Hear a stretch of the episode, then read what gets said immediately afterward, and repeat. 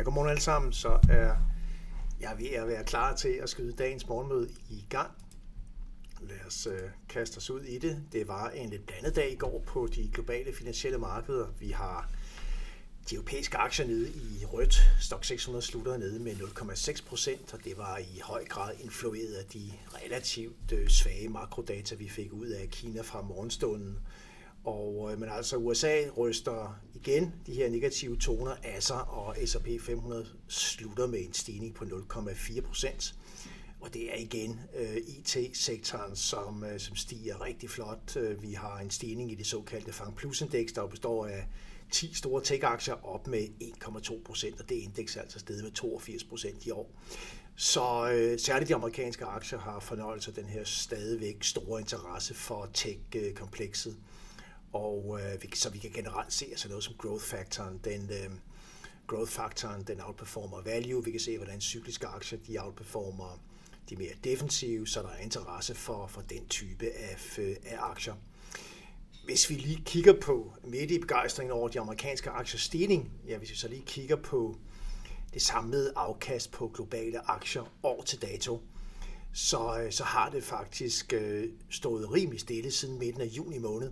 Vi ligger senest med et afkast på 10,6 procent på MSCI AC World cirka, målt i danske kroner, og øh, afkastet lå vel cirka 1 procent højere, da vi var tilbage i midten af juni måned. Så, øh, så vi har stået rimelig stille her til trods for, for aktiekursstigninger, særligt i USA i perioden, men altså dollarens svækkelse har simpelthen været med til at øh, ja, øh, udfugle noget af det afkast, man har fået fra de lokale kursstigninger i USA.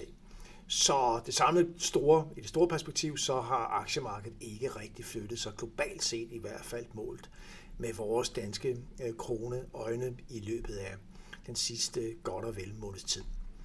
Og zoomer man lige ind på ja, de europæiske aktier, i det tilfælde her, der er bare MSCI Europe med net total return, det vil sige inklusiv dividender, udbytter øh, reinvesteret, ja, der nåede vi faktisk en top på det her aktiemarked tilbage i maj måned. Der var vi op omkring en små 13 procent, og vi ligger med et afkast på senest cirka 10 procent, så en let sivende tendens der. Og kigger vi også på OMX Copenhagen Cap Indexet herhjemme i Danmark, der nåede vi faktisk også en top tilbage i maj måned på omkring 11 procent, og senest så ligger vi med et totalafkast år til dato på 7,7 procent. Det er jo bestemt ikke dårlige afkast, vi har med at gøre, men nogle gange kan man måske godt stige sig lidt blind på de kraftige kursstigninger, vi har på særligt de store amerikanske tech-aktier. Men samlet set så har vi altså nogle lidt mere nuancerede tendenser på tværs af det globale aktiemarked. Det har vi haft de sidste par måneder. Vi har her til morgen fået et nyt øh, juli-survey fra Bank of America, det globale fund manager survey, og jeg nåede lige at kopiere nogle øh, af de mest interessante grafer ind her i, i materialet her på morgenmødet. Og øh, jeg synes noget af det interessante, det er, at vi stadigvæk ser de her fund managers være sådan tydeligt undervægtede aktier.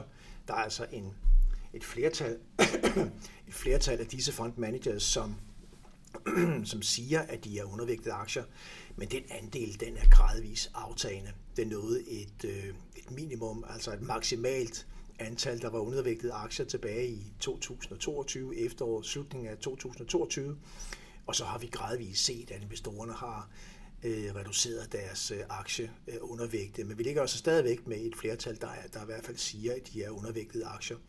Og det øh, fitter jo ind i et samlet temmelig nuanceret billede af, hvordan de forskellige investorgrupper i universet ligger allokeret. Man har indtryk af, at de amerikanske retail-investorer er rigtig godt med, øh, har rigtig god eksponering til, øh, til aktier. Og øh, vi kan også se, hvordan hedgefonde har reduceret deres shorts, i hvert fald i futures-positioner i en periode. Vi kan se, hvordan de såkaldte CTA-fonde, de, er, øh, de har en, en klar øh, positiv beta i forhold til udviklingen på aktiemarkedet. Men vi har altså denne her store, brede skare af globale fund managers, som stadigvæk øh, for et flertals vedkommende har valgt at være undervægtede aktier. Men tendensen er i lidt bedre retning. det vi også kan se i det her fund manager survey, det er, at der er flere, der tror på, at vi er på vej ind i en soft landing og ikke en hard landing. Der er øh, 68 procent af de adspurgte senest, der byder på, at vi er på vej ind i en soft landing, og det er et større antal, end vi har set i de sidste par måneder. Det er ikke fordi, at den her bare har flyttet sig øh, voldsomt meget, men det er jo en betydelig øh, overvægt, der, der siger soft landing frem for hard landing. Det er 68 procent mod 21 procent øh, senest. Og det er jo interessant at notere sig, at der dermed er en, en lidt større øh, og en generelt en, en, en udbredt tro på, at vi altså ikke går ind i et, et grimt øh, recessionsscenarie. Det er sådan set også vores, øh, vores egen forventning herfra, at vi har en form for vækstpause i de vestlige økonomier i USA som helhed, i Europa som helhed, og at vi egentlig er i gang med at lægge fundamentet til et nyt opsving længere ude i fremtiden i 24 og 25. Der er også en, øh, når det gælder det her fund manager survey, en, øh, en stor andel, der forventer at se, at øh, selskabers indtjening vil være under pres de næste 12 måneder, men den andel er også faldende. Det er det, vi kan se på kurven her. Vi er under nulstregen, så der er en overvægt, netto 50 procent af investorerne, som forventer svære profitter, men der har været væsentligt flere, som forventede svære profitter, så man kan sige, på marginalen, så bedre profitforventningerne så også. Og det fitter jo meget godt ind i det her narrativ om, at vi ikke er på vej ind i en hard landing, men derimod en, en soft landing. Og så lidt mere øh, tematisk, så synes jeg, det er interessant at notere sig, at øh, der er en klar overvægt her, som forventer at se, at hele AI-implementeringen og udviklingen vil være med til at styrke virksomhedernes øh, profitter. Netto 42 procent siger højere profitter de næste par år, som følge af udvikling og implementering af øh, AI. Der er 29 procent, der ikke rigtig tror på, at det rykker så meget, hverken på arbejdsmarkedet i øvrigt eller på profitterne. Øh, og så er der en mindre andel, der tror, at det både er, er med til at, at styrke profitterne og faktisk også øh, jobmulighederne i, i markedet. Så der er ikke dem, der, der ser, at AI er et, øh, et tema, i hvert fald ikke det her rundspørg, som i den grad kommer til at, at påvirke arbejdsmarkedet i meget negativ retning inden for de kommende par år i hvert fald. Det er selvfølgelig et stort spørgsmål, hvordan de længere sigtede perspektiver tegner. Og i den sammenhæng i forhold til AI og tech, så er det den generelle vurdering, at der, hvor markedet virkelig er overkørt, købt den mest øh, crowded trade, som, øh, som man kan kalde det, det er altså long big tech. Der er en endnu større andel, der mener, at investorerne har købt for meget ind i, øh, i big tech, øh, og at det er den helt store øh, overbefolkede handel derude. Og det kan jo egentlig ikke undre, når man ser på de kursstigninger, vi har set her år til dato. Jeg nævnte Fang Plus-indekset før, det var op 82 procent år til dato. Her har vi et, de fleste af de aktier, der indgår i, i Fang Plus. Og et selskab som Nvidia er i øjeblikket op med 218 procent år til dato. Meta, Meta er op, øh, tidligere Facebook er op 158 procent. Og så kommer, øh, lad os bare kalde det Superligaen, Nvidia og Meta, så kommer første division med Amazon og Netflix og Apple øh, og Microsoft osv., så var op med en, ja, fra, fra godt 40 procent til, øh, til 59 procent for Amazons øh, vedkommende, godt 40 procent, når det gælder Alphabet, tidligere Google. Og det kan man sammenholde med et samlet S&P-indeks, der var altså op med 17,8 procent. Så, øh, så det er jo interessant at se, at, at, øh, der er en vurdering af, at, at, øh, at de her aktier simpelthen er stedet for, øh, for, for meget, at Big Tech er overcrowded som en, en samlet trade. Og vi kan også se i det her survey, at investorerne har reduceret i deres eksponering til tech-sektoren hen over den seneste, den seneste måneds tid. Lige over til renterne, der sker ikke så meget i de her dage i hvert fald. Vi fik jo det her rentefald i øh, slutningen af sidste uge i kølvandet på de bedre end ventede, lavere end ventede amerikanske inflationstal, og så har den, de lange renter egentlig lagt sig rimelig stabilt til, til leje her i de senere dage. Vi faldt tre basispunkter i går i USA på den 10-årige, 3,79 og vi faldt også øh, tre basispunkter på den 10-årige tyske rente, som ligger omkring 2,48 procent. Og det er klart, at øh, markedet har i den grad fokus på øh, de, ja, de øh, beslutninger, der vil blive taget på, øh, på Fed-mødet i næste uge, starter tirsdag med udmelding øh, onsdag aften, og så ECB-mødet, der kommer torsdag med udmelding torsdag eftermiddag, og det bliver jo interessant at se, om de, som der stort set er priset i markedet, sætter renten op med en kvart procent i begge centralbanker, men ikke mindst, hvad der kommer af kommentarer. Vi har jo klart set aftagende inflationspres i USA. Europa lagger tydeligvis øh, den øh, bevægelse nedad på, på kerneinflationen. Øh, så Lagarde og ECB er mere udfordret i forhold til at skulle inddæmme inflationspresset, end USA øh, er.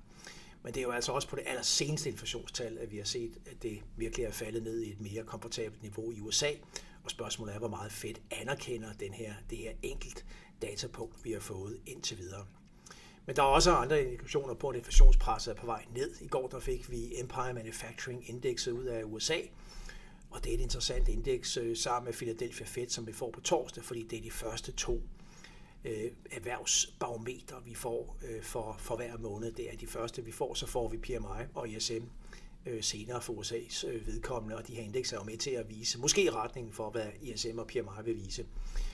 Empire-indekset fra New York-regionens industri viser en stort set flad udvikling. Vi øh, falder lidt tilbage til 1,1. 0 det er break-even-punktet, så vi har et billede af en industri, i hvert fald i den region, der øh, er i rimelig øh, grad stagnerende i øjeblikket. Men der var også nogle priskomponenter, der meget tydeligt peger nedad, både på virksomhedernes inputpriser og deres øh, outputpriser.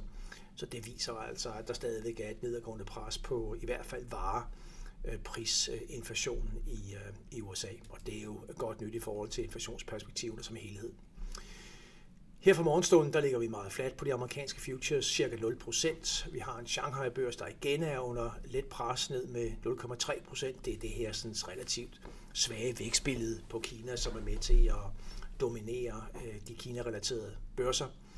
Amerikansk rente, som ligger på 3,78, tækket et par basispunkter ned, og så har vi altså nogle interessante tal igen fra USA. Vi har industriproduktion, detaljsalg og NAHB-indekset.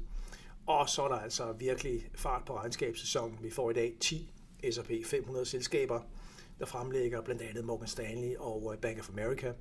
Og vi har 14 selskaber inden for Stock 600, der kommer med Q2-regnskaber. Øh, og det er altså ja, startskud til en uge, hvor der virkelig kommer mange resultater. Det er sådan 50-60 stykker, der kommer øh, onsdag, torsdag, fredag fra S&P 500, respektive Stocks 600. Så masser af arbejde for aktieanalytikerne med at se, og PM'erne på det område med at se ind i, hvad er det for nogle signaler, der kommer i de her regnskaber. Og med det, så skal jeg tak for, at I øh, hængte med her til morgen. Ha' en rigtig god dag på markederne. Vi er tilbage i morgen tidligt.